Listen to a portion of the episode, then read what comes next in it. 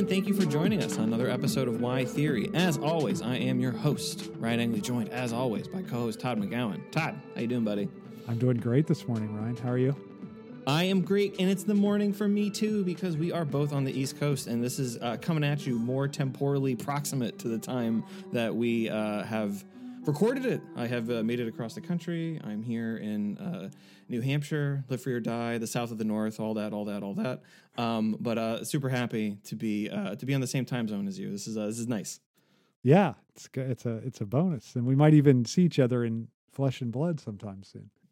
Fle- well, yes, and I and I, I want there to be a lot of flesh and blood uh, if we do see each other. So um, today uh, we are going back to a, uh, a series started, and uh, and and I think I want to say almost argue that this is the true start of the series. Uh, this is uh, the classic uh, Hollywood genres, from which Right. we have done two, which are not Hollywood genres. We did the noir and, uh, previously, and uh, the superhero film. Uh, this is the first time we're doing we're doing a proper of the of the seven, and let's That's see if I can do all all See seven. if you can get all seven. Yeah, All right, okay. So the classical set the seven classic Hollywood genres are uh, the musical, the western, the gangster film, the horror film, the sci-fi, the screwball, and oh god, what have I You missed? got it. what have I missed? uh, the one it was very popular in the mid '50s, especially because of one director. Oh good god! Oh, very the melodrama. colorful. The melodrama. Yes, there you go. Yes. All right. Okay. So it took me it took me some extra seconds, but those were the seven genres. Yeah. Uh, so today we're doing uh, the screwball, which um is is uh, Is it our really favorite? fast- Uh, oh, man, I maybe. Yeah. yeah, I think, it's maybe. my favorite. Yeah. It's. I mean, so we're going to talk about. The, so if, if you're not, if you haven't seen many uh, screwball films, uh, listeners, uh, we're going to talk about several in this podcast. But before we do that, we're going to give like an overview of how the form emerges and the conversation. Maybe you're not familiar with the films, but the conversation is very relevant to things we've been talking about recently. Specifically, uh, the necessity of indirection leading to radical break, which is a big thing in all uh, screwball comedies. We we want Right. to claim so. Uh, Right. They're and, and they're not just comedies from that are in black and white or comedies that are in the classical uh, Hollywood era. They they are a very specific form that emerges uh, with basically uh, it happened one night. So, but before we we get there to that specific film, Todd. Give give give the give the overview at the time. What are what are we talking? Is the code still a thing? What's going on here? So that's an interesting question. So the screwball comedy, which is, I'll first say the things that are characterize it, and then I'll try to define it in the way I would want to define it. So what characterizes is rapid fire dialogue, Mm-hmm. usually around a couple that's in crisis. Mhm. And oftentimes the couple has been divorced. Stanley Cavell called some of these films the comedies of remarriage because oftentimes the couple has been divorced and then they're through the course of the film they're getting back together. But that's not always the case and that's not the case with all the films that we're going to talk Right. about. In fact, the, our favorite of the screwball comedies, I think I speak for you, is uh, Yes. is not a comedy of remarriage at all, No. and yet it's very much a screwball comedy. So one of the things that's typical of the screwball comedy is that there's rapid fire dialogue, usually between they're all heterosexist or heteronormative or heterosexual, at least we could say. Maybe not heterosexist or heteronormative, because some of them there's a complication of that.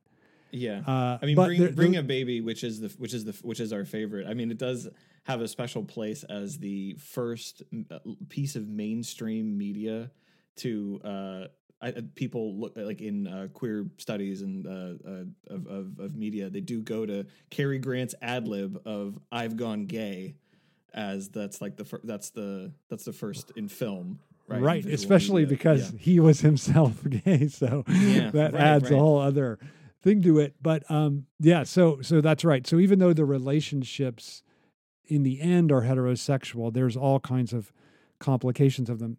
That said, so Mm-hmm. rapid fire dialogue, like oftentimes three times as the number of words said per minute than is average in a Hollywood film of the time. So that's sometimes Yeah. it, it's even you don't even know what's and and and Hawks Howard Hawks for his Girl Friday, which is a film we'll talk about, had to put instead of one boom, put several mics on the on the set so that he could pick up all the different multiple things being said simultaneously. Yeah, So- give the give the numbers on on that. What, what was the average words per minute in a, a yeah, so the film at that time? average words per minute. This is just a. it's to me it's just it's fascinating that this this could be true, right? So so the average words per minute at the time was 90 words per minute in a in a Mhm. Hollywood film.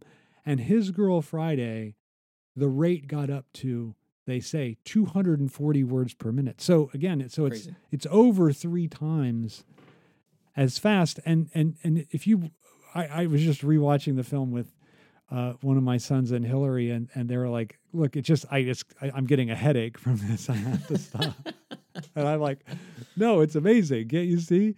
Uh, They couldn't see. So so that's but but I think okay. That said, that's the what they call the iconography of the genre. That's what you know the, the the characteristics of it. But I think what defines it, and this is why it's important that the relationships are always in crisis. What defines it is a sexual antagonism right and the Mhm, and the, and the characters are working out that antagonism and oftentimes they're drawn to each other when they don't want to be drawn to each other and i think yeah. it- yeah, so there's there's a there's always an opposition between the conscious wish that someone has and the unconscious desire that's driving them i think that's what for Mm. me constitutes the that's why this is my favorite of the seven classical genres because it's i also think it's the most feminist it's the most you know Mm. we talked about film noir and the the femme fatale obviously there's a real focus on the active woman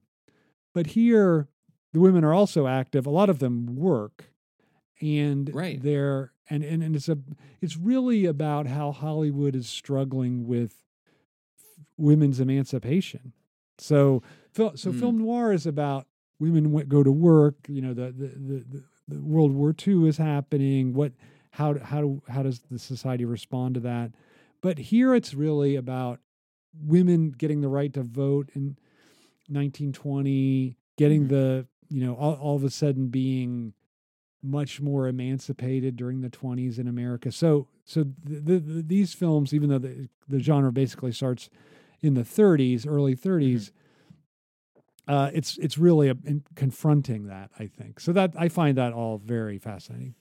Yeah, and I think to um to put uh someone who we would reference in uh, many different episodes uh to to bring them into this, uh, Alenka Zupancic has a really nice take um where uh using a screwball comedy from uh uh Lubitsch, uh Cluny Brown, which uh you can just watch on YouTube. Um, Yeah, like yeah. not like you don't have to. Not, not you can pay for it on YouTube. It's just it's for free on YouTube. You can watch it. Um, it's great. Um, amaze your friends at uh, parties uh, with how obscure it is, um, uh, relatively speaking to the, the present moment. And but she has this great take in um, what collection is that? Is that essay? it's called uh it's it's a collection on lubitsch i want to say it's called enjoy your i'll find out Okay, okay. Find out as as I as I say the thing. And her take is that with um the screwball comedy, as opposed to what we have uh now, which is the romantic comedy or the rom com, as opposed to that, and even other uh, kinds of romantic films in the classical Hollywood era, you don't have two people becoming one, as the Spice Girls sang uh, so uh, influentially in the uh, 1990s. Uh, what you have are two becoming two Yeah. and that's that's the and and it's a the two becoming a two that they could not be without that tie between each other. And that's the the um what brings and and and separates screwball comedies from just romantic comedies uh in the sense of like you know like a like a when harry met sally or just a comedy where there is romance at the center of it like a screwball. And it has a, a, a, a i would say that's that's a, a theoretical feature that it has to have two becoming two. And i would and uh there's also and this will be interesting when we talk about uh, the awful truth there's almost always uh, like there's a class consciousness in the film Yeah. class is a is a is a is a pretty big deal and and usually the films are on the side of the working class which is a thing that in contradistinction with romantic comedies of today, classes is almost never a thing. Like I just mentioned when Harry met Sally. I love that movie. That's that's one of my favorite movies. That's a movie, Todd, I could watch if my house was on fire. So that's Yeah. like it's, it's Yeah. a total favorite of mine. Class does not matter at all in that film. No. It's not e- like people having money. It doesn't. It doesn't matter. It's it's it's it's not. It's not an issue for anyone. It's not an obstacle it, it, uh, preventing uh, anyone from doing anything. It's just utter background. I mean, and- it's and interesting to- Yeah, it's totally true. And I think we've talked about this before. I don't think on the podcast though, but the the opposition between another Lubitsch film, the the, the collection is called Lubitsch Can't Wait. Uh, and it was published in in in uh, Slovenia, which I think why it's not more well Mm. disseminated and well But it's in known. Anyway, English, right? It's in English, correct? Yeah. Correct. It's not in Mhm. Slovene. Uh, so, so the opposition, I think, between shop around the corner, which is all Mhm. about class, everyone's working, no one's, no one's part of the, even the middle class, Mhm. and uh, the remake of it, which I think is fine. You've got mail, Right. where class is absolutely not. If it's a like one of the lovers is a is a is a he's like an exec at Barnes and Noble who's destroying independent bookstores, right? And yeah, and- I, I mean, let's go. Let's go even further than that. The uh, uh, Tom Tom Hanks is the friendly face of Jeff Bezos in that movie. correct, right, Yeah, right. yeah, Right. Yeah. Although today we think Barnes and Noble's a great holdout against. that's Jeff right. Bezos. I know what a flip that that that that has happened. uh, That's very since then. I know. So I know. so So th- so yeah. So but that to me is the, the synecdoche for the disappearance of Nice. class in the move from the screwball to the romantic comedy. And I think you're. I hadn't thought of that before, but I think you're right that in the screwball comedy you don't get this two become two becomes two, whereas in the romantic comedy it's like you know we're we've become one and i think Right. that that's right.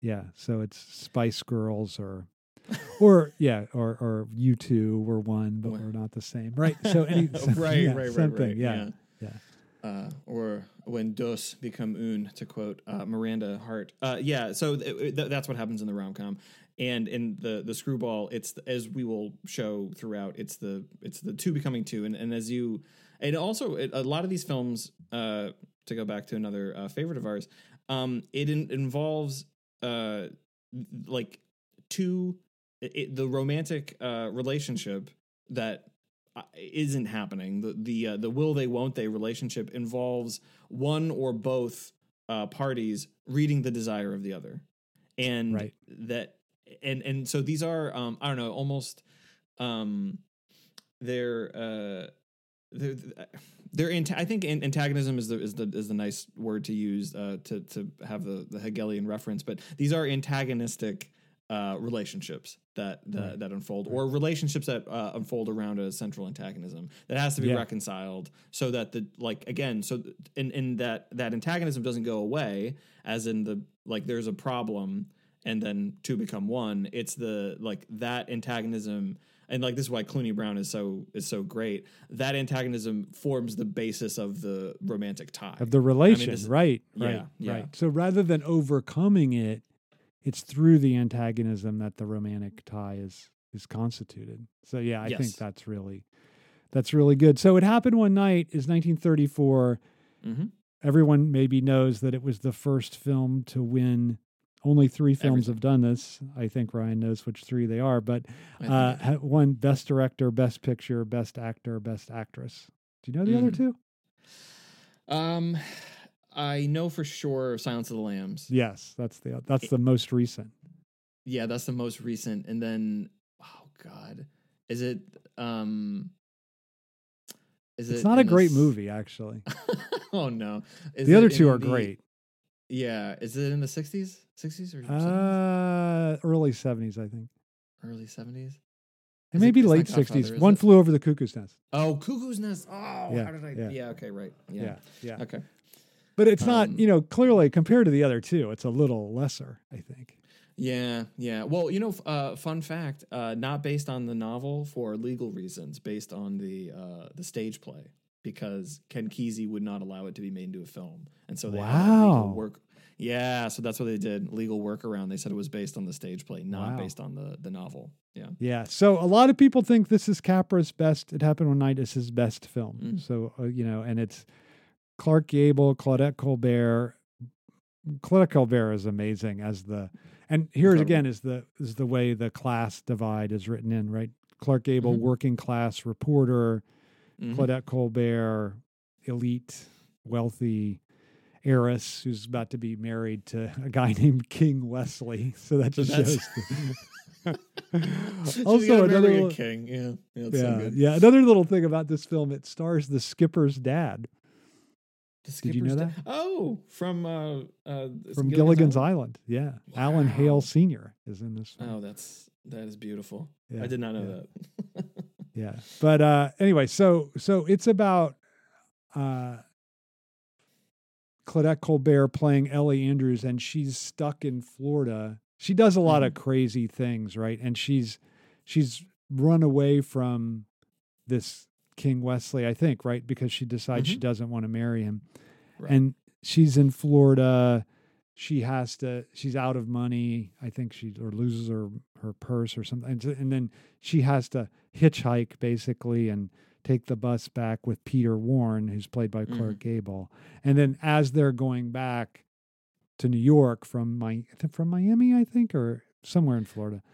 So Uh, wait, and hold on. I want to just very briefly because this Correct comes up in the Good. off. No, no, no, no, no, no. This is not a correction. This is just to mention that at this time, and you can see this in films. Miami was not called Miami. It was called Miami, and and uh, this this is happens in um in Detour. Um, I, I'm uh, why am I forgetting the the name of the guy who's the uh that he called he refers to it as Miami, but um, which is which is whatever. Uh, that's a that's a literally a B movie, so you might say like, okay, no one cultured would call it Miami.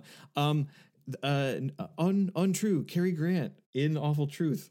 In the beginning of the film, he refers to it as uh, he was down in Miami, or he was supposed to be down in Miami, but but he was actually in uh, in California. Anyway, that's all I wanted to mention. If Miami was brought up in a film in 1934, it was probably Miami. So just let's Wow. just be uh, yeah. Wow. mhm. Very good. Yeah. So and and and again, this is the it's not the technically first. It's like kind of like the way Wizard of Oz was the first color film. It wasn't, Right. but it, people Mhm. think it was. Or Birth of a Nation was the first feature film. It wasn't, but Right. it it constituted the feature. Right. It it constituted it as as such. And I so this is uh, in, in to my mind the first romantic comedy. And and it's interesting that the woman. Uh, Ellie Andrews, Claudette Colbert is in the upper class position, Mhm. and the man is in the lower working class position, which is not always the case, right? Like no, as we will find out. Yeah. Sometimes it's reversed. So uh, anyway, so that's the that's the basic setup, and then as they go up toward her marriage, she's basically going back to get to to to make it to the to the wedding on time, and then Mm-hmm. she gets there, and then she has because she's fallen for they've they've they've they've suffered through various things like they've they've had to sleep outside Mhm. they they find they can aff- they get a hotel room at one point and they she's like how are we going to stay in the same room and then they Clark Gable puts up a curtain between them and he said this is the walls of Jericho right. uh, right, right. and no no the Joshua doesn't have a trumpet uh, so they're not going to come down uh, and then they there's a very famous hitchhiking scene yes. where Clark Gable's the really the the learned person who's used to hitchhiking. He says there's three ways you can. He tries these three different ways, and they all they all They fail. all fail. And then uh, Ellie Andrews, Claudette Colbert lifts up her skirt, and the the car comes to a screeching halt, and they get a ride. Screeching halt. Yeah, It's a great scene. It's a great um scene of castration. But, you It know, really and is. and Yeah. and like like he like even there's this great moment where Clark Gable like sheepishly puts his thumb back like in his fist. yeah, you know like uh, Yeah. and and he'd been eating a long carrot before that. So like there's just, just this great this great symbolism. Like he th- he thinks he thinks he's big he's big man on campus. Yeah. and uh and and he's he and he knows everything. And then you know Cla- claudette colbert comes along right? She gives a little bit of leg and they immediately like gets the car to stop. This film also i think really important for our purposes. So this the, it came out a few months before the uh, hays production code went into effect right. um, and I, I I think I think I seem to remember that like one of the uh, one of the reasons why the uh, code was um, justified. It was like that scene was uh was one of them. Like that was too too racy. The What, the uh, hitchhiking scene. The hitchhike, what Claudette Colbert did, yeah, Yeah. was uh, was uh, Yeah. too much. And uh, won't somebody please think of the children? To quote Yeah. Helen Lovejoy. So the um the Redone by the way in Mystic Pizza. oh, is that right? Yeah, but it's but but the interestingly that's a that's a romantic comedy where there's still the class divide, but Hmm. um interestingly Julia Roberts plays a working class woman who does that. So the guy the Mm. rich guy tries to hitchhike and then she does the dress. And- She does. That's interesting. Yeah. That's Yeah. a nice little a nice little reversal. So the the th- the position of the code uh vis-a-vis the screwball comedy is different from the noir. So if you want to hear more about the um Hays Code, uh, we talk a lot about that with the noir because uh, our claim was it as a um I think our uh we came down on on neither uh the side of uh, the noir being a, a genre or a style, but it being a dialectical movement within Right, film right, itself. right. And part of w- how it uh, does that is it, the way that it ne- negotiates and navigates uh, the the code, the the production code, um, especially since uh, characters in a noir always commit a crime, and a huge part of the code is if someone commits a crime, they have to pay for it by the end of the film. So there's this like this this air of fatalism to the noir. Um, screwball comedies because you know mostly we're looking at people who are probably going to end up getting married. Uh, it doesn't quite have that same relationship to the law but that doesn't mean it doesn't have a relationship to uh, code. And i do not think that it is it's it's not typically the uh, the, the production code that the relationship that screwball comedies uh, have. That- that's that's not the uh, the tightest relationship. It's actually the code between people. And so that's what like there's a the the ethics of the screwball comedy if you like uh is about a code of conduct but between people. Right. and that that's what uh that's what holds a lot of these films together. So like a a moral transgression be- uh, between two people has the exact same status of a legal transgression in a noir. Um only it there the the what happens is not predetermined by something outside of the film it's determined by like the film uh itself. So like you know uh walter neff commits a crime and he's dying at the beginning of uh double indemnity so he's gonna die at the end like that's just like that's what's gonna happen. Um but the beginning of uh you know awful awful truth uh the uh Cary Grant uh believes um uh uh, Irene Dunne has uh not just cheated on him one time but multiple times. And then she thinks the same thing of him because he said he was going to Miami but he really went to California. And so that's that's there that transgression uh doesn't determine that they end up uh, uh, apart. I mean it does like at least a little bit. It that's exactly the uh, the antagonism that has to be uh, reconciled between the between the, the the two characters, and that's what Right. forms the you know the the the genesis and the uh, of of the and the trajectory of the narrative itself.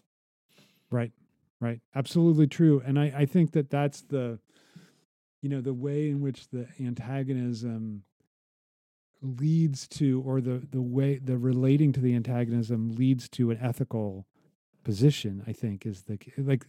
It's interesting that a a, a, a- comedy that is centered on romance would have Hmm. Ethics at its core, right? Like, right. But it does, I think. And well, I think think about it happened one night and talk about like with the money, you know, like the be- because it's not clear to um to uh, Claudette Colbert's character that um what Clark Gable's doing is like it, it seems at a certain point that like they're not really falling for for each other. He's just playing a role so he can get the best story right. for as a as a reporter. And then there then it's not just that. He um is given money by her uh her father and she thinks that he takes it. Right. uh and but he refuses. And so it's so it's again it this also goes back to not just the class dynamic but like the um like uh like money as well and what and and and and wealth. Like can't can't really be a you part can't of trust the romantic I pie think right, right. I think it's interesting how the, there's always this fear that the person is just doing what they're doing for the money, right? And that Mhm, mhm. I mean, that's so we're going to talk about. We just talked about it happened one night, which kicks it off. And we're going to talk about the awful truth, which is a Leo McCarey film, oh yeah, uh, yeah. uh, and it's that there's just something interesting about that. And then we're going to talk about bringing up baby, which is, as we've said, our favorite. Then his girl Friday. Uh, both of those are Howard Hawks films, and then we're going to conclude with the Philadelphia Story, which is a George Cukor film. And and so let's just talk about Awful Truth to start out. Like it seems like again the same dynamic, although the class dynamic is a little less in this film than in Mm. the other four films. I think, right? yeah, yeah. That's uh, I think that that's, I think that's fair. Yeah, because Jer- Cary Grant, Jerry Warner, and Irene Dunne, Lucy Warner, they they're they're this is about their split and them coming together, and there's not really at any point a lower class figure. Neither of them. They both come from the same class, Right. and there's not and and the person that she's thinking about marrying. Ralph Bellamy, played by uh, who plays Daniel Leeson. I think is that his name, Daniel Mhm. Leeson. Yeah, I think that's right. um, Daniel or whatever. Um, Yeah, yeah, no, he- Daniel, that's right. Daniel, yeah. Uh, he doesn't. He's not. He's he's from Oklahoma, but he's not poor or working No, class. no, no, no. He's it's at I think at I don't know if I want to say at best, but like it, it's um I don't think the film is is certainly not as good on the question of uh, of of of wealth um and and work and labor as uh, it happened one night. But it's like because you might say that eventually um uh, Irene Dunne's character like she becomes uh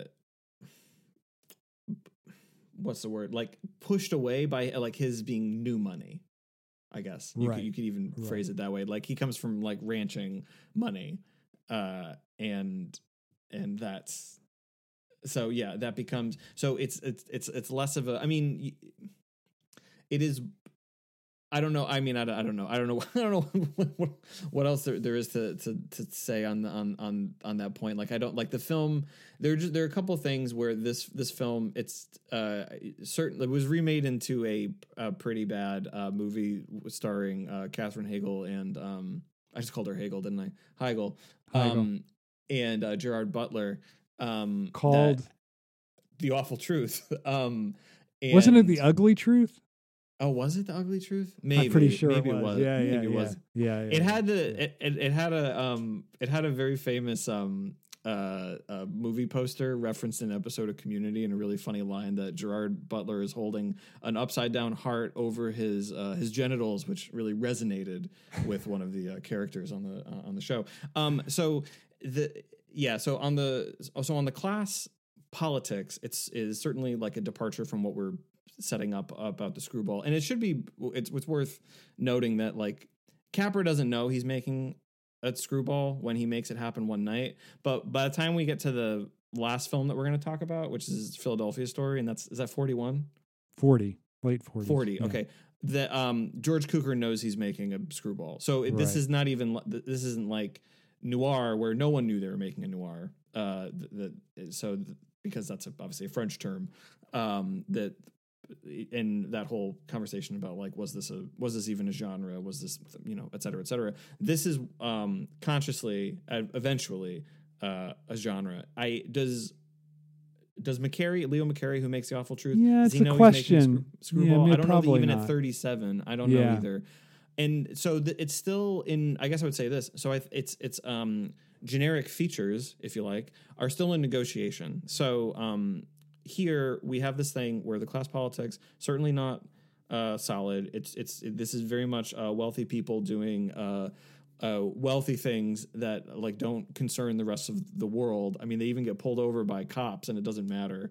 Right. Uh, it like um, Irene Dunne. In fact, that's what helps get them together. It is, yeah, end, right, right, right, because right. they go, yeah, they go to stay in the country. I do appreciate that it, it it is a kind of a reverse Hallmark film in that she rejects a rancher from the South for a uh, New York uh, Northeast elite, which is the I opposite know. of what happens, you know. So I I, know. I guess I, I guess I appreciate that a little bit, but um, other things it doesn't it, it doesn't really uh, do um, are like this film was largely improvised. So this like rapid dialogue, uh, n- not really a thing until um, a very clearly and super like beautifully written scene at the end.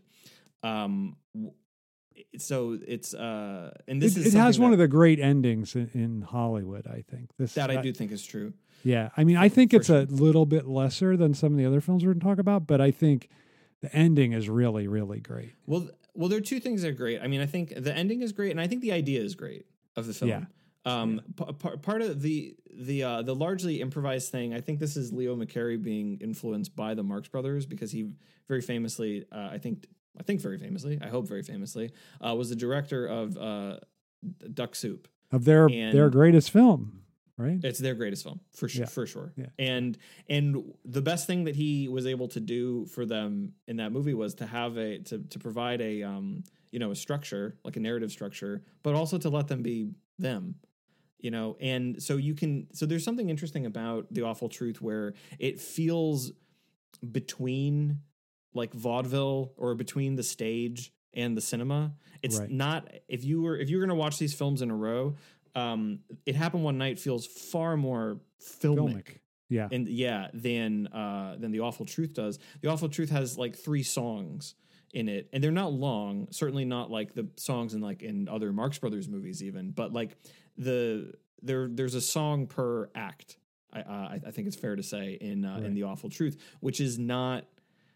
I mean, it's common in Hollywood films. Uh, you know, Casablanca has lo- like singing more than you think about uh, until you rewatch the movie. Right. Um, but uh, it, it- you know, it, this isn't the case for the other films. Uh, you know, there's not like it would be really funny if uh, I mean you. I mean, you just watched it last night, so tell me, am I repressing a musical number in His Girl Friday? No, Or am I- there's no, there's no. no. You wouldn't, you couldn't imagine a song in that film because No, that would it be- wouldn't be slow nuts. down long enough for a song. That's true. Yeah, it has Right, to be I mean, that's- singing at once. Yeah, it's. I think that's an interesting thing about this screwball comedy. Like the other, like noir, typically has songs. Uh, I was lady from Shanghai famously has Yeah. Rita Hayworth singing. Um, Mhm. although her voice is being dubbed. Uh, even though she could sing, it's a very weird thing. They love to dub voices of actors that could sing. so Well, it was Orson Welles singing for her, right? Uh, I'm joking. Yeah. no, I think it was this uh, Brenda Peggy Lee. Peggy Lee, I think that's who it was. Um, but anyway, it's it's. I know you were joking. Uh, uh, uh, so it is, but but I think in, in in the screwball, it's a little bit harder because of the speed of the dialogue, right? Like the, Mhm, you mhm. wouldn't slow down what's going on long enough for a song, and and and I think No. that's why Awful Truth is in this liminal position, right? Like it's not. It is. It's clearly a screwball comedy, but it it hasn't yet taken on all the trappings of the Oh. genre. No, so let it hasn't, and and let's so let's talk about what it does do though. Is that or, or and, and in the and why it's sort of included here, or why we're including it here is also. Um, I don't think we realized this when we were planning the episode, but four of these films star Cary Grant. Cary Grant, so- um, which is really funny. Um, and I hadn't thought about it until I started prepping for the episode. Also, two of them star the same dog. Uh, that's uh, that's uh, Skippy Skippy the dog. So um, who also That's- played I, which I, I a film that I uh, the thin the Asta and the Thin Man, right? that's right. Yeah. That's right. So, in- incredible. Uh, very. Um, I didn't think. Also, it's a very. Awful Truth is a very pro dog film, which I which I'm fine with, but I don't like when it's pro dog at the expense of being anti cat. I think it's it's subtly an anti cat film, so I don't so so that I didn't like so much. But Right. what it's but what the film is really great at is that like the it states in the beginning that the uh or, or I should say it's, it's Cary Grant's character says this that there has to be a fiction in a relationship to sustain it, and he doesn't Right. phrase it that way exactly. But what he's saying is that like once you he says like once you lose trust, uh, then the relationship falls apart. But really, what it is is like once you lose the idea of the fiction that sustains your romantic tie. You, that's it. You can't get it back. That's the outright stated position of the film. But then what the film comes back to, and I think this is really fascinating and and and radical, is that you can get that fiction back. You and can. you can Right. and you can get it back by losing it completely and Right. and that i think is a really uh, wonderful uh, idea and a really and a, i think in a really uh, radical idea and you Uh, get it and- back. Go ahead.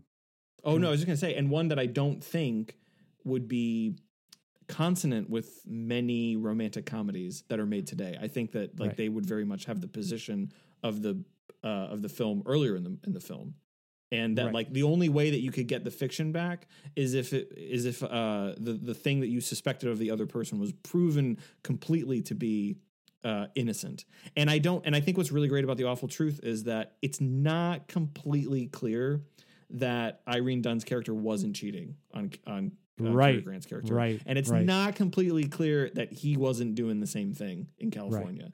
But Right. what they have to do is they they have to decide that they want to be with each other, and because they want to be with each other, that's worth reinvesting in the fiction. I think that's a, Well, that's that- a it's a beautiful idea. Right. I mean, I think that may make this the most radical film of all, even though I think there are other things that mitigate that because it Mhm. the, you're watching it, you're like, wait a minute, this, so this is a code film, Yeah, 37. It's under past production code's 34, right? Mhm. So, and and they, it's it. You watch the film. I've seen the film. I don't know four or five times, and you, it's pretty clear that there's a good chance both of them cheated on the other, right? yeah. and yet they can come back together. So Mm-hmm, I think that that's that's pretty good. And I and I, and, and what's what's I think also fascinating about that is that the vehicle for them coming back together is a third party, and I think that's the thing that Mhm. runs. yes, That's the line that runs through all of these films. All that in this yes. case, it's the Ralph Bellamy character who's this oil man from Oklahoma who plays the part of this vanishing mediator that comes in, allows them to get back together by providing this. It's interesting because he prov- what he what does he do? He provides he's someone for Cary Grant to say, well, I don't want that person with Irene Dunne instead of me, but he also is someone for Irene Dunne so she can say, well, this is one option, and then there's Cary Grant, who's the other Right, one, right. right. Like I think so. I think it he works for both of them, not just for one, as this third party that allows them to mediate their relationship. Yeah, yeah. It's a, and it is interesting too. Like you know the the um the Irene Dunne Ralph Bellamy relationship doesn't even happen without the um intervention of her aunt Patsy, who then uh becomes very against their relationship at all uh as the as the film goes on. Um and uh, yeah yeah. So uh, the there there's all these like the the layers of, of mediation. I mean this it goes back to the point uh, i brought up at the beginning of the episode and we talked about in the wild psychoanalysis one is that like you need these layers of mediation. You need these uh, like points of indirection to Right. constitute the, the romantic tie and that's what the screwball comedy is so good at is that there's not a or, or if there is a scene of a direct reconciliation uh, and and working through the central antagonism, that can only be achieved by at the very least a minimal detour through another person uh, who's mediating the the uh, antagonistic exchange between the uh, the two protagonists in the first place. Right. It's almost like yeah. You know how they you know how the you know the the, the idea is like if you want to save your relationship, you just got to open up and communicate. Here, I think the idea is you want to save your relationship, go out, have an affair, bring Right. someone else into it, and then Right. that'll make it. I mean, so it's a really, I don't think they, but it's also not said in a cynical way, right? Like No, it really wants to save the relationship. It really believes in the love between uh, the the Irene Dunne and the Cary Grant characters, right? And and Mhm. there's another one, great another. I think it's a Leo McCarey. Uh, my favorite wife, which is also Mm. Cary Grant and Irene Dunn, and it, it's a it's a similar thing. Although he's she's been declared dead, she's been lost at sea and declared dead, and Mhm. so he he's he as he has her declared dead, he's going to remarry, and then she returns like she Mhm. returns right before and then so they each have this other like she was on this desert island for seven years with this like incredible tarzan looking guy and and i think he, he I really i mean this is the term used to describe, him, but I think he like played Tarzan in the movies or something. Uh, nice. and and Cary I Grant's like to got this. imagine oth- that this is what Glenn Miller did. You know, like that, that he he was lost at sea. You know, the big band leader. yeah, yeah, yeah. I know that. Uh, yeah, I want to I want to imagine this was his life. Anyway, please continue. Sorry. but was he ever found? No, No. No. no. Right. Okay. No. Yeah, I like that. Uh, idea. he was he was found in jokes in the Golden Girls, but not in real life. As not a in real life. corporeal Okay. person. No. Yeah. But in the and and and so Cary Grant has this woman who's kind of a mm, mm, unpleasant figure who he he's going to marry and so they each have this figure that mediates the relationship to the other and so they have to navigate between the new wife in order to get to the Mm-hmm. to the back to the Irene Dunne, the old wife. So I think it's you know ever it's a it's an amazing film. It's it's interesting how every one of the film like they all have this other party that Mm. then makes the bond possible. And I think don't you think there's something really I think something about capitalist modernity is Mhm. against indirection, which I think gives these Mm. films their radicality. Like or Yeah. E- or, or even maybe just ontologically that's right you know like structurally that's right Well, well, regardless tell of what epoch we live in yeah go ahead Yeah, ta- well, I'll put it this way: that like what, um, what capitalist uh, logic requires being invested in it is that um, you need to be invested in product. You need to be invested in like in in like the final, the the the, final thing. You need to have the the the the, the real thing. That's Right. what that's what you need. You need to have this. You need to have this direct access to the final thing. Forget mediation. Uh, and the, you know, I I even I even heard from a, co- a colleague that at the um at the end of uh, like the their this was this was part of the speech for graduating seniors this past year was that Okay. like mediation mediation was the was the enemy. We need to get like direct contact with each other. That's what that's what we really need. And i that think was that the it's a very- message at your school? Um, I don't know about that, Todd. I think another college. So the um the so the i think that person should be fired but anyway go. Uh, well, I, well, again, I don't know who. I don't know who. Yeah, who, whatever. Something like Uh, that. yeah, Who, who could have said I- that at what college would have been saying something like this, something such that. but I think it's a very like it's a very like like uh, uh, an uh, an easy to get behind idea. Like we need Yeah. to have direct contact. Yeah. Like that's Yeah. that's what we need to get back to. Like mediation is the is is the enemy here, and what the Well, I screwball mean, don't you are think- telling. Oh, oh, go so- ahead i was just gonna just quick go Yeah, quickly because i was just gonna say don't you think everything in because we're so surrounded by things that seem like they're mediating our relationships like social media all Yeah, that yeah, yeah, so it's it makes sense why someone would say that Yeah, no, it does. It, it but it, it and and that gives the idea that those things are really mediating when really what those things are is they're promising direct contact. They're promising product. What they're not what they're not engaging with, and this is what the screwball does, they're not engaging with process. And so that if you want to have this the, the like the, this this easy uh, like dialectical opposition is that what capitalism wants you to be invested in is product and what anti-capitalism wants you to be invested in is process and in indirection and mediation and not uh, unmediated uh, access to uh, to to product and and uh, and, and, and contact. so right? Like that's the, right. that's the that that is, that is I think what the the screwball stages at the at the center of it of its uh, of its comedy is that Right, like so- you you got to get lost in this process because you also know what the end is going to be.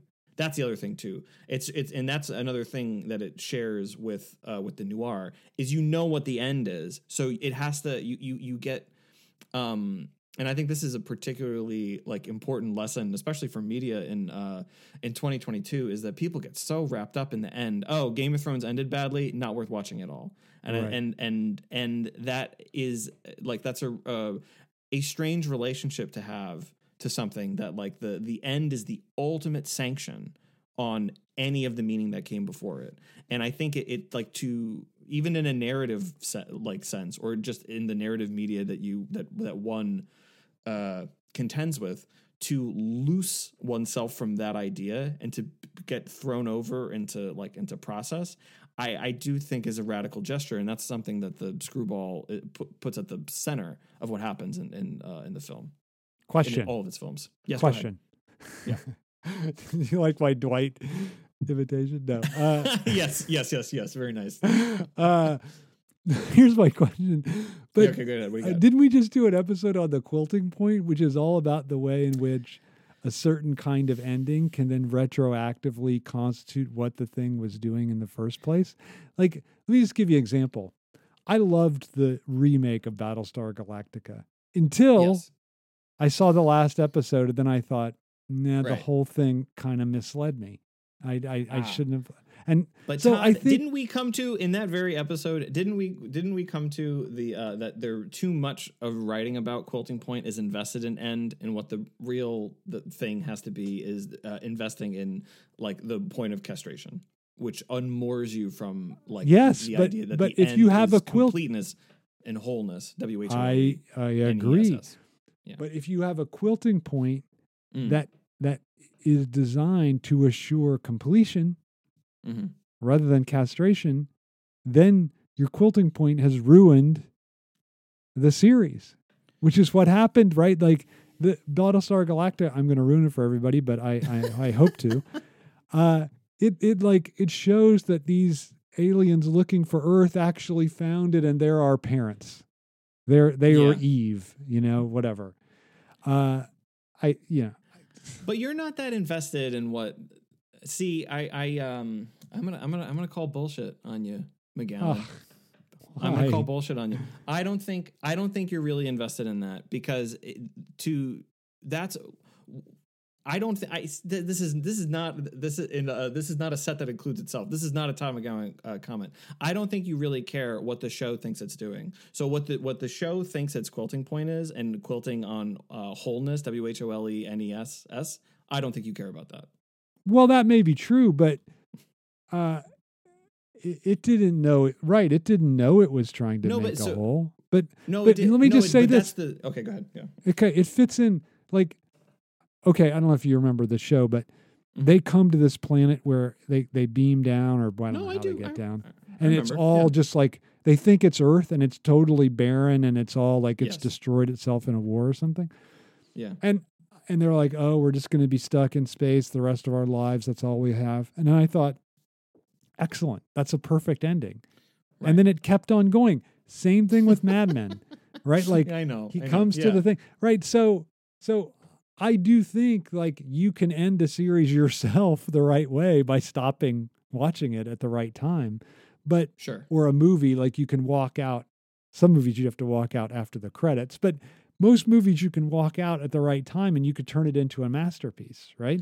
I th- I think that well, but that see that's what I think you actually believe is that like the f- the the film the the thing Yeah. can the thing can think its end is whatever its end is, but like that doesn't mean that's where the quilting point is. Yeah. Okay. So Good so point. so that's Yeah, that's what I would enough. say is yeah, fair is enough. that but but you have end, to admit end is there- product. Yeah, yeah, yeah. But there's a difference between Citizen Kane sure. and Battlestar Galactica for the reason that Citizen Kane, you don't have to do that. You can stay till the end. You can just accept Welles kind of knows what he's doing. He he ended it just right. You know, with the rosebud burning up, right? I mean, Well, that is why some certain things uh, uh, loom larger in Yeah, culture. yeah, that's and all I, I mean. I, th- Yeah. yeah, no, I agree. I agree. As I think that that um, I think that it, and, and I think that you, you could group them all as like what what are the things that understand that the the the end is not the is not a, a wholeness of meaning, but a whole H O L E. right, a way of like of affirming ca- castration or something, right? Like, yeah. Yes. So that's why both you and I think The Wire is the greatest thing ever done on television for exactly that reason, right? Yeah. Whereas, yeah. whereas Breaking Bad, I think is pretty great, but it ends like, what does he say? Walt went out like a what is he? What's the Goddamn guy's man, that's what Vince Goddamn Gilligan says. man. It's Yeah, so there you unfortunate. Yeah. Yeah. But I'll tell you. Li- listen, I don't know how Better Call Saul is going to end in a couple weeks, and uh, it's also it's it's. By the way, I'm telling you this. This I'm telling you this personally, and this is on the show. It's must watch for you. By the way, Okay, I have moved okay. it. I've moved it from yeah. You should get it's. You have to watch it. Okay. It's, uh, okay. requ- required. And we'll do we'll do an episode on it. It's and it has a uh, and in fact a lot of people. I'll just I'll just tuck this take in right here. I'm Yeah. seeing a lot of talk online of uh, Better Call Saul as a western. It's actually a noir. That's my Oh, that's, that's my little well, that- that's my little That's little a selling point take. for me. But now There let's transition because this is a perfect Yes. transition perfect. to a film that knows how to quilt itself. right? Ugh, absolutely. and maybe You know, Todd, can I tell Go you ahead. making Yeah, this transition, making this transition where you're making it makes me want to tell you that um I love you. I think. oh, that's the uh, that's what she says, right? Who says No, that? he, says, says that. Cary Grant. Cary Grant says that to Katharine Hepburn at the end Yeah. of bringing a baby, which is what you're about to talk about. Yes, it is what I'm about to say. Uh, she says, "I love you first, right?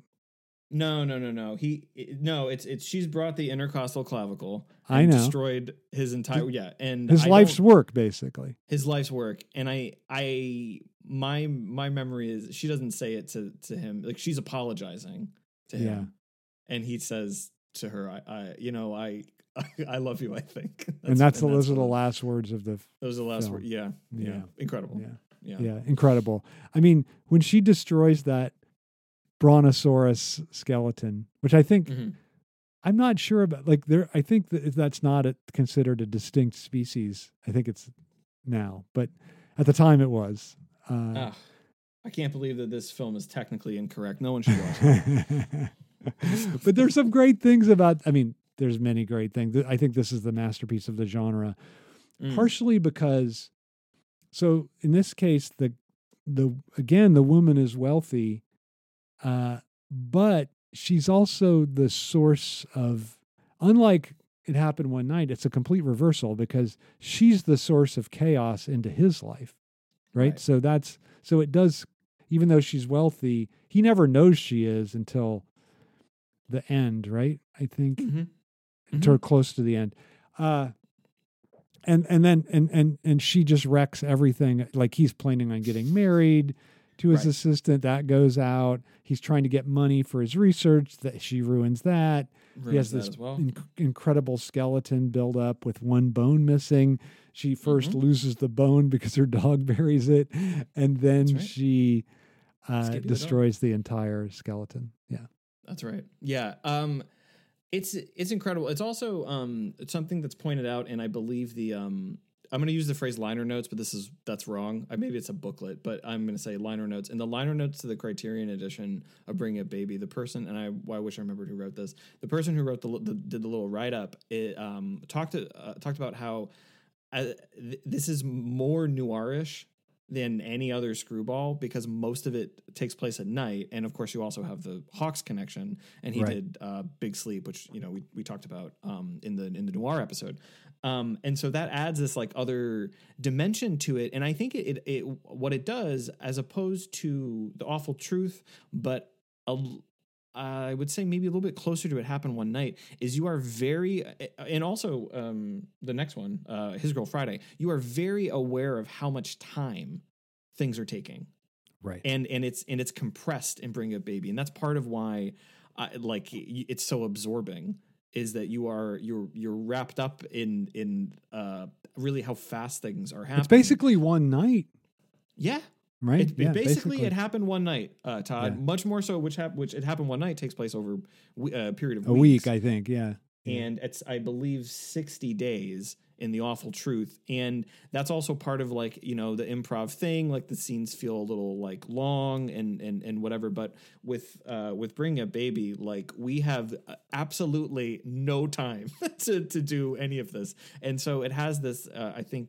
Um, this pacing that will become uh, a hallmark uh, of the of the genre, and it's I mean, you, you I'm I'm going to steal a phrase from you that you mentioned before the you, you used before the show started. Is that what Hawks does? I mean, you know, we just talked about two films that exist that that were out before Bringing Up Baby, so clearly the like the screwball is is starting to take shape and starting to take form. So Hawks doesn't in, and he maybe doesn't invent any of the like the generic features as in genre features that are in this movie but what he does is he punctuates the form Yeah. and so it's the rapid dialogue of, of, of course but it's also the like the pace of the of the narrative as well and it happening in this compressed timeline which is also something that happens with um uh with his girl friday and that's something that is like you know you need that sense of urgency in these movies for what's happening to to matter at all. Because if these characters had all the time in the world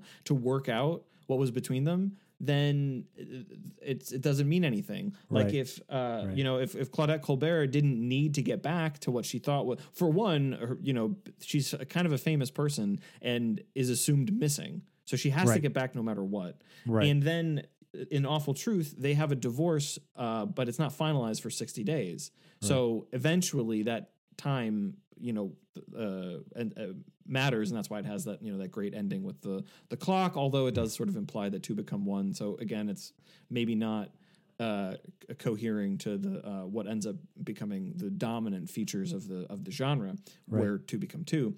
Um, but yeah, with bringing a baby, like because it, it's concentrated um, at night, we we have this pace, we have this urgency, um, and uh, you know, Hawks has the line about the movie where he wishes he had one more grounded character in the movie, and unfortunately, he's wrong.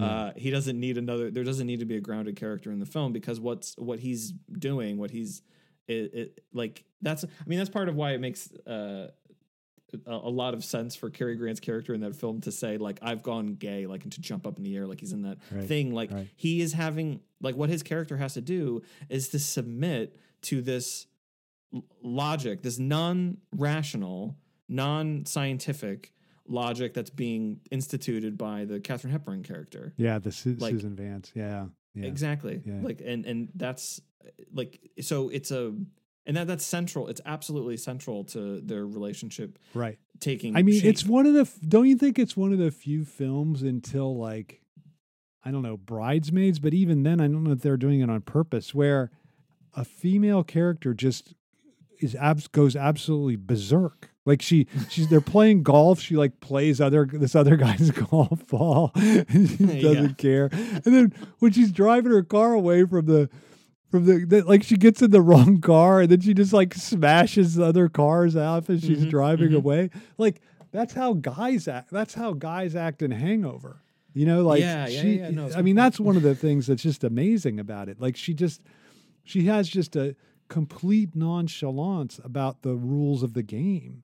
You know, and I Mhm. think that that's really, I think it's really, and and he's hyper obsessional right. the David character, the Cary Grant character. So it's like when they conflict with each other, it's like she just throws his entire world out of out of joint. The other thing that's important is that he can't know whose niece she is, right? Like right. her right. her aunt is the one that's going to give money, and so if he knew this was the niece, then he would be more accommodating to her and not, you know. But but he doesn't know that, and then and and he the, the mistaken identity I think is really crucial throughout the film. That it's through the mistake that you find out what you really desire. And what's fascinating, don't you think it's The fascinating? right? the indirection, right? What's fascinating is the mistaken identity even extends to the animal kingdom, right? Like the the Mhm. leopard. Like one of the funniest things in the film is that there's a tame leopard named Baby, and I think there's a wild, the wild leopard doesn't have a name, but Mhm. it that it gets mistaken for the, the tame Mhm. leopard, and there are all these really funny scenes. But what that allows this this interaction with the wild leopard that could eat them, it actually allows for them to to become to find out what they desire and who they are, right? So I, I think Mm. it's it's a, it's pretty amazing. Even the dog has to wrestle with the leopard at some point, and it, thinks it's wrestling with the, or they think it's wrestling with the tame leopard, The tame but it's yeah. really wrestling with the the wild one. Although who's been ready to put down, right? Because it attacked a person right in the right, right. circus or whatever. I think, right? Mhm. I think that's right. So Yeah. I mean, I think that like if if you'll allow me to say, I think this is great cat content. Yes. I think it's big. Yes. It's big cat content. It's Right. excellent cat content. Um, you know, one of my other. Have you ever seen the Beatles movie Help? There's very I good have. cat content Yeah, yeah, yeah, Yeah. so you yeah. know when the tiger escapes from the London. There's this great line in that movie where uh, Ringo is in the basement of. He's trapped. He's in the basement of this pub, and the police officer who's been assigned to uh, make sure all the Beatles are taken care of. Like he says, all you have to do. He says that that's the that's a famous lion that, that's escaped from the London Zoo. Uh, you have to calm it down by singing um, uh, famous Beethoven's famous Ninth Symphony. And John Lennon has this great line. He says, "Yeah, why didn't you think of that, you twit?" And it's just so funny because why why should he think that's what he needs to do to get away from the line? Anyway, so Right, apart from right. that scene, that scene in Help, great great big cat content.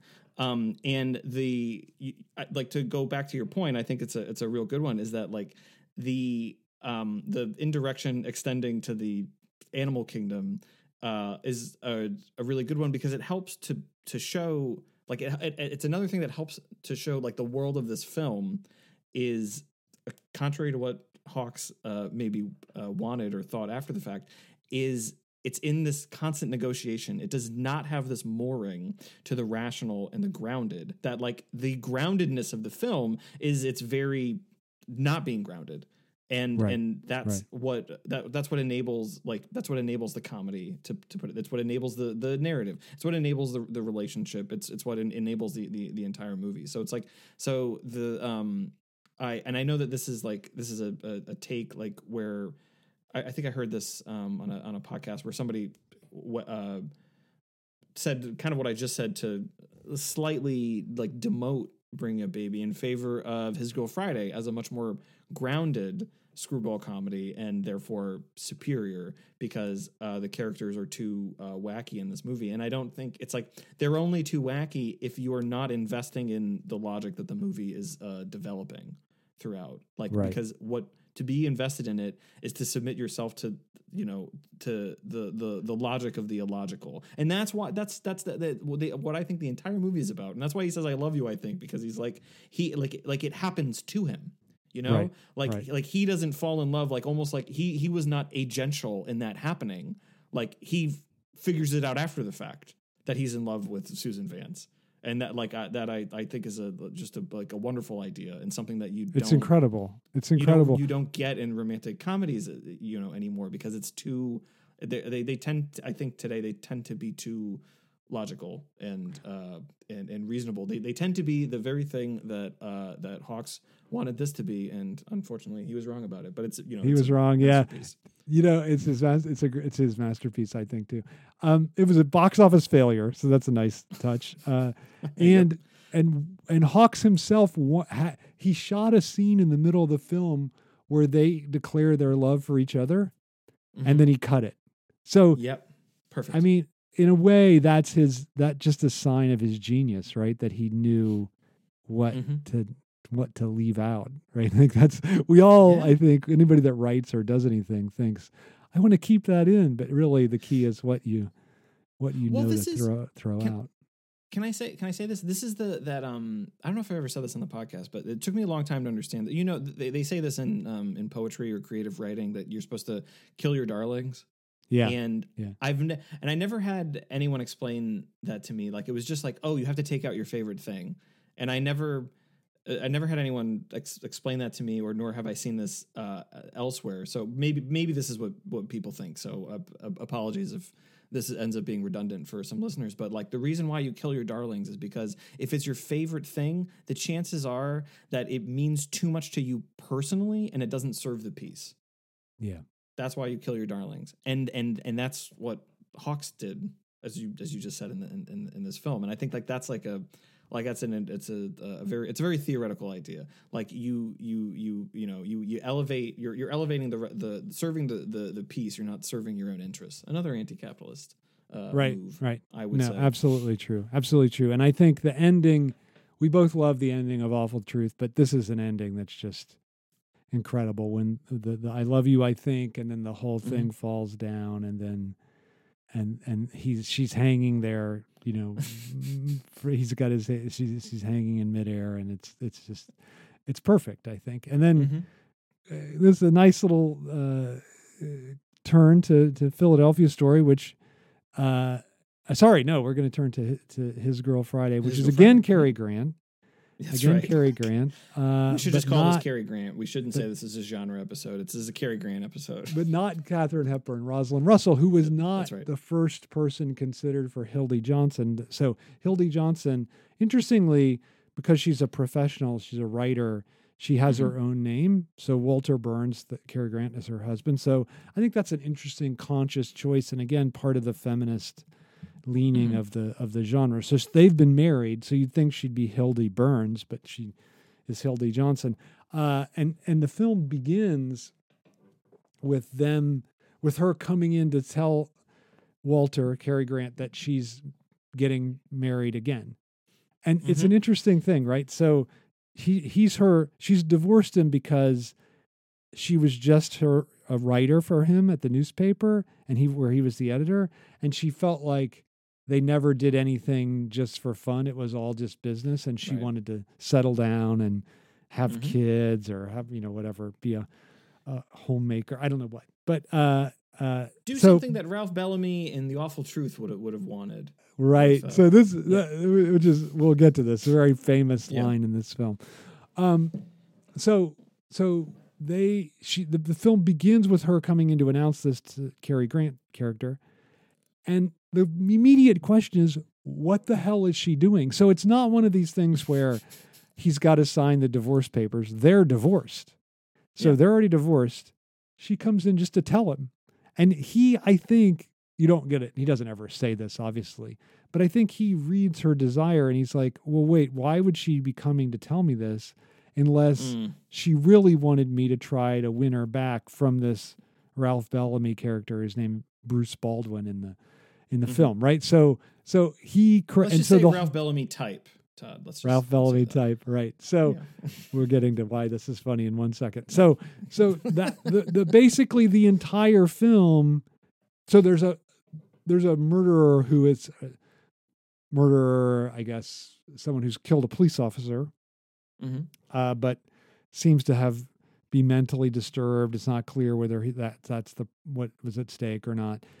Who's going to be executed? And so the newspaper is trying to put pressure on the mayor not to execute him, and then he escapes, and then Hildy Rosalind Russell ends up hiding him in a desk, and so there's a whole a whole madcap thing ensues, and that's where the really fast dialogue takes place. So, uh, but but the main thing is, I think that's Mhm. beneath that murder story is that it's about how can Walter convince Hildy prove to her what she really desires, right? Like Mhm. like win her back uh, because she really doesn't want this Ralph Bellamy type. So at one point, so he constantly he has him arrested two or three times, maybe uh, with different he being things. Walter. Uh, being Walter gets character. the Ralph Bellamy. Cary Grant gets the Walt uh, the the Ralph Bellamy character arrested, and then he has one of his. So the final thing he does is he he sent he gives him money, and it's counterfeit money to pay his bail because he's been Yeah. in jail, so he needs bail.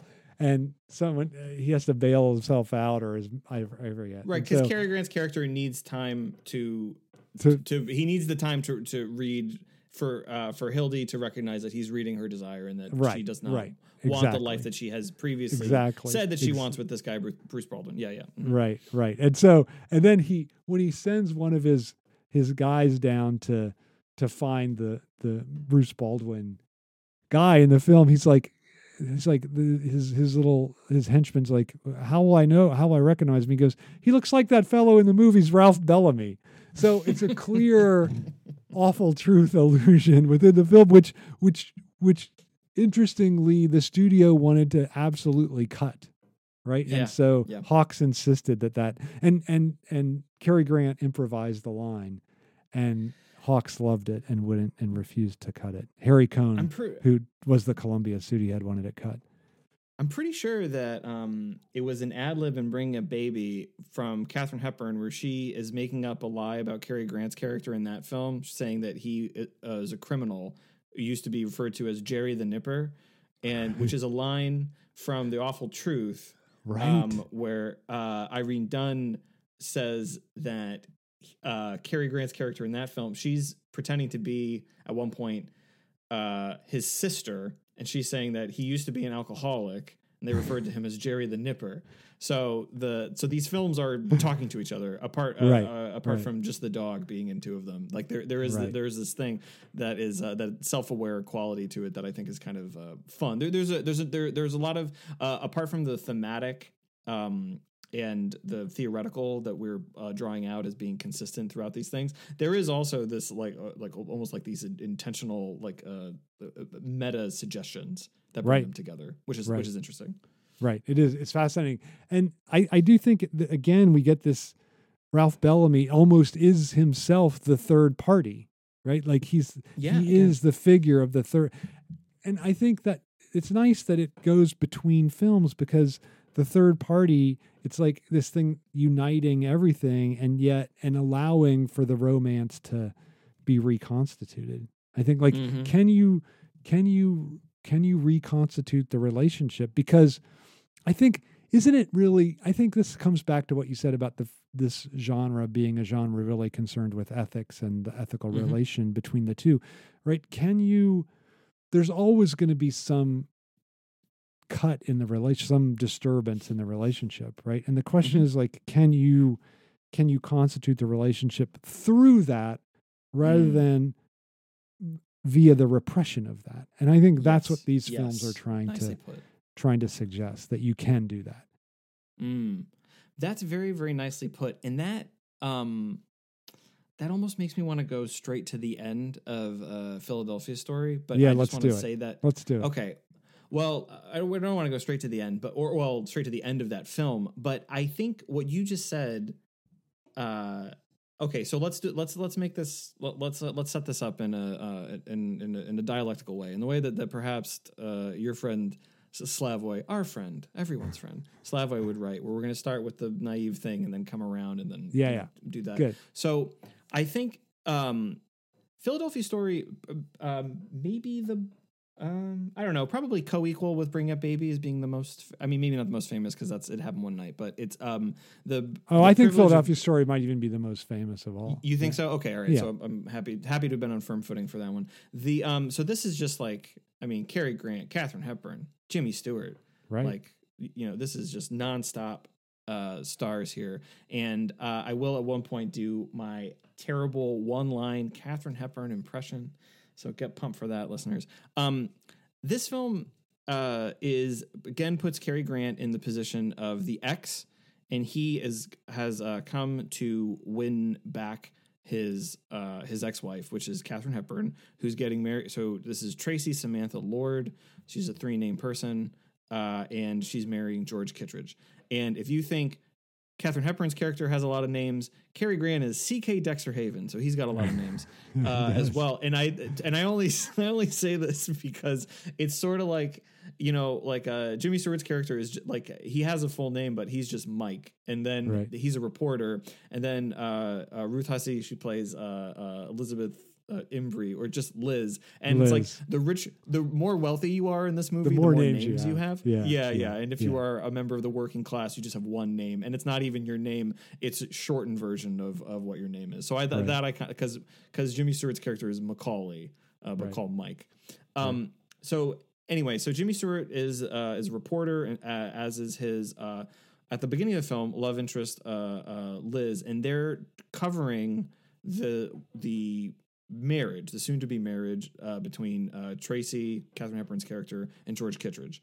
Um, but then they start to see that C.K. Dexter Haven, Cary Grant is going to make this complicated, All and so they want the exclusive. He's the So- ex-husband of Tracy. Right, right, right, Right. So like, so we've got, so we've got a lot of things that you know we've we've seen so far. Right, right. We've got reporters covering a story.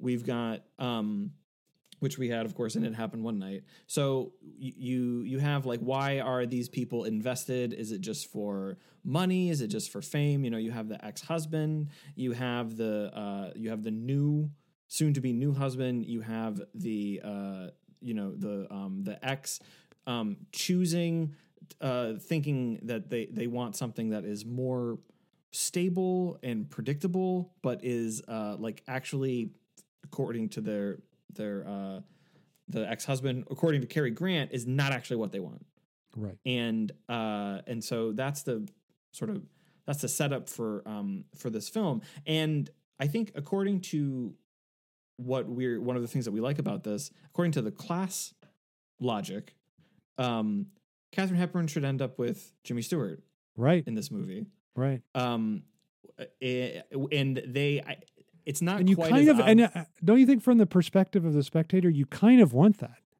Yeah, I mean they do have that. I mean he seems to be more understanding. He seems to, because Cary Grant is just like a bull in a china shop. He's a movie. prick, basically. He's he is he is. Yeah. And, and I, I think of the four Cary Grant and of the four Cary Grants, I think this is the least likable.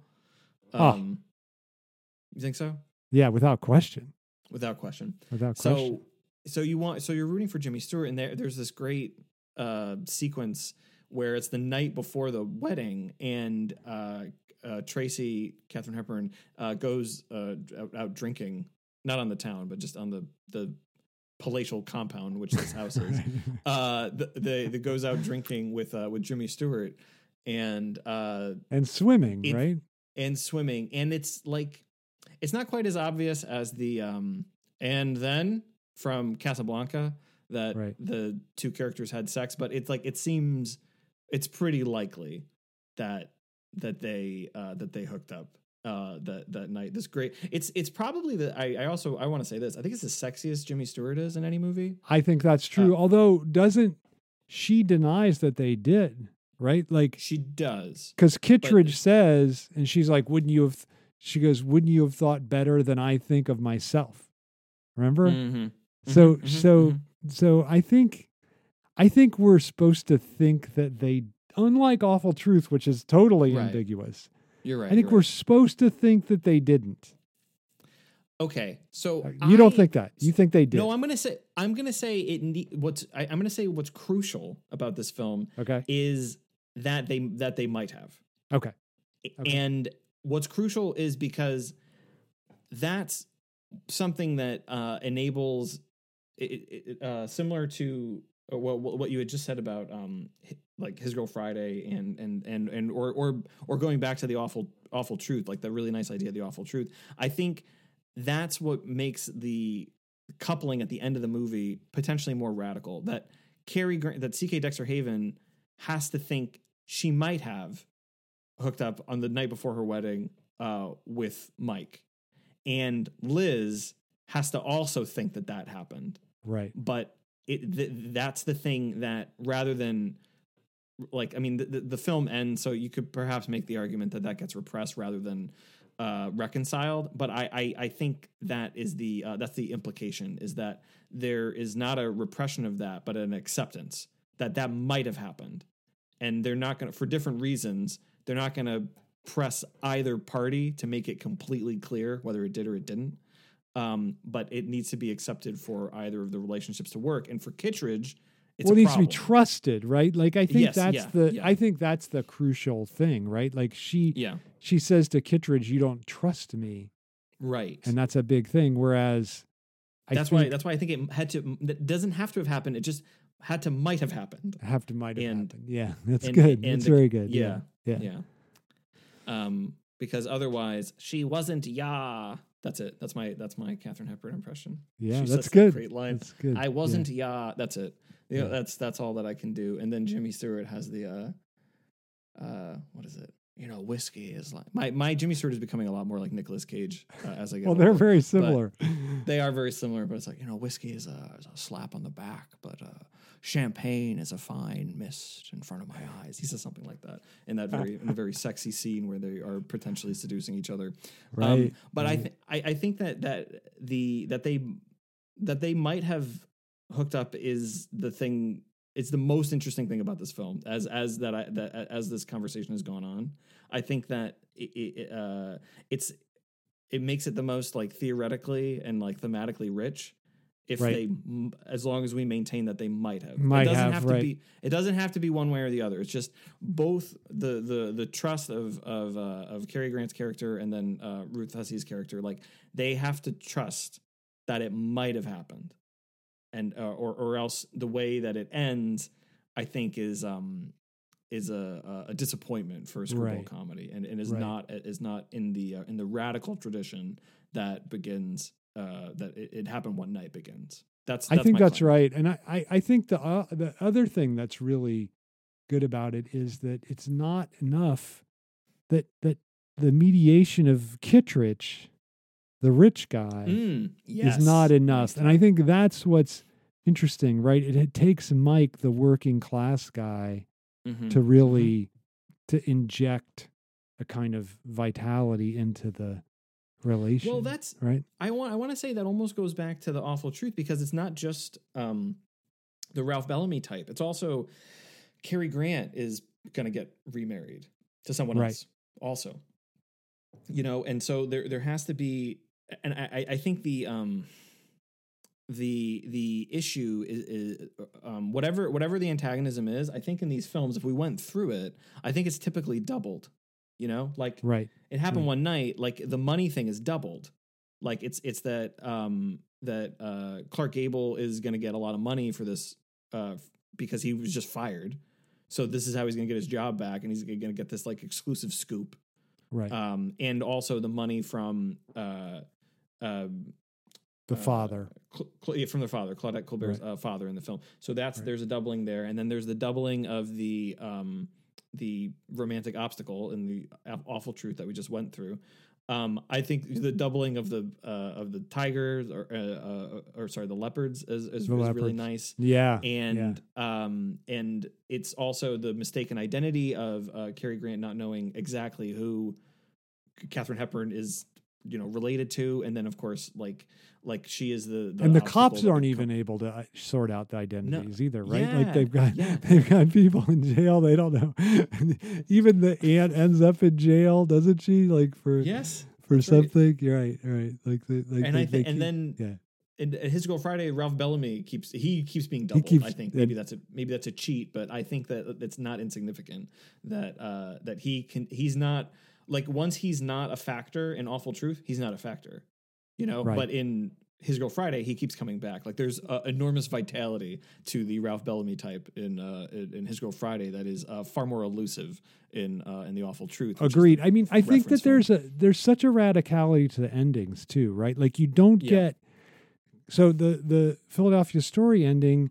You kind of think when when you see Cary Grant or uh, Jimmy Stewart and and and Katharine Hepburn out for that night, you think, well, that that they make a little more sense together. yeah Yeah. But then in the end, she marries Cary Grant, so it's kind of like, Mhm, mhm. wow, that's you're okay. You're happy, I guess, but it's still a little bit. It's a little kind of a flat in there, right? And then that only makes sense if it's that doubling of the Right, uh, exactly. that- And then- but then- yeah bring up baby, it's obvious the way she destroys his life's work. Yes. But then even in his Girl Friday, that it's it's a fascinating ending because he sends her off to be with back with Ralph Bellamy, and then Mhm, and then mhm. she hears from she hears from the on the phone that she's and then she's she's just devastated because she thinks he really Mm-hmm. doesn't care. He misread her desire that he's going to finally let her go, and then she hears on the phone that he he actually sent counterfeit money and so Bellamy's back in jail and she's crying and he's like I'm sorry. She's like no I'm just so happy.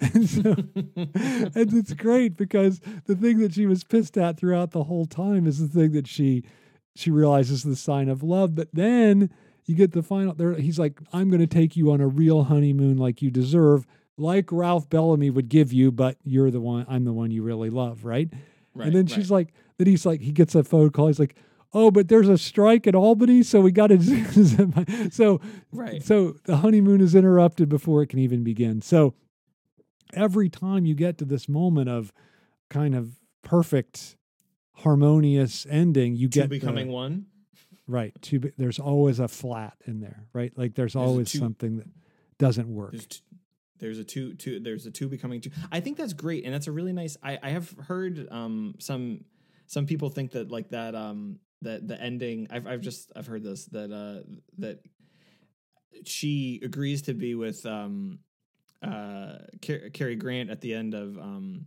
uh his girl Friday and he promises to do all the things that she wants and then immediately doesn't do them and that, that that's like a bad thing but I think this point is like it's it's far better because hasn't the the film's logic the entire time has been she doesn't really want that like she's Right, even right. said that you know and uh like what she what did she want to do and, and what's crucial for their relationship is actually work Right. You know, as, like, as and- evinced yeah. by, and this I think speaks to your point about the process over the product, right? Like, as evinced by how much enjoyment she gets out of doing her work, yeah right? Like Right. it's it's filled with enjoy. Like compared to sitting around as a as a you know at a home in Albany, that sounds mm-hmm. horrible, right? But but she really enjoys doing her work, and I think that that so I mean, it, isn't it the difference between what we want consciously and yes the unconscious desire for the disruption of that conscious wish, right? Like that's the yeah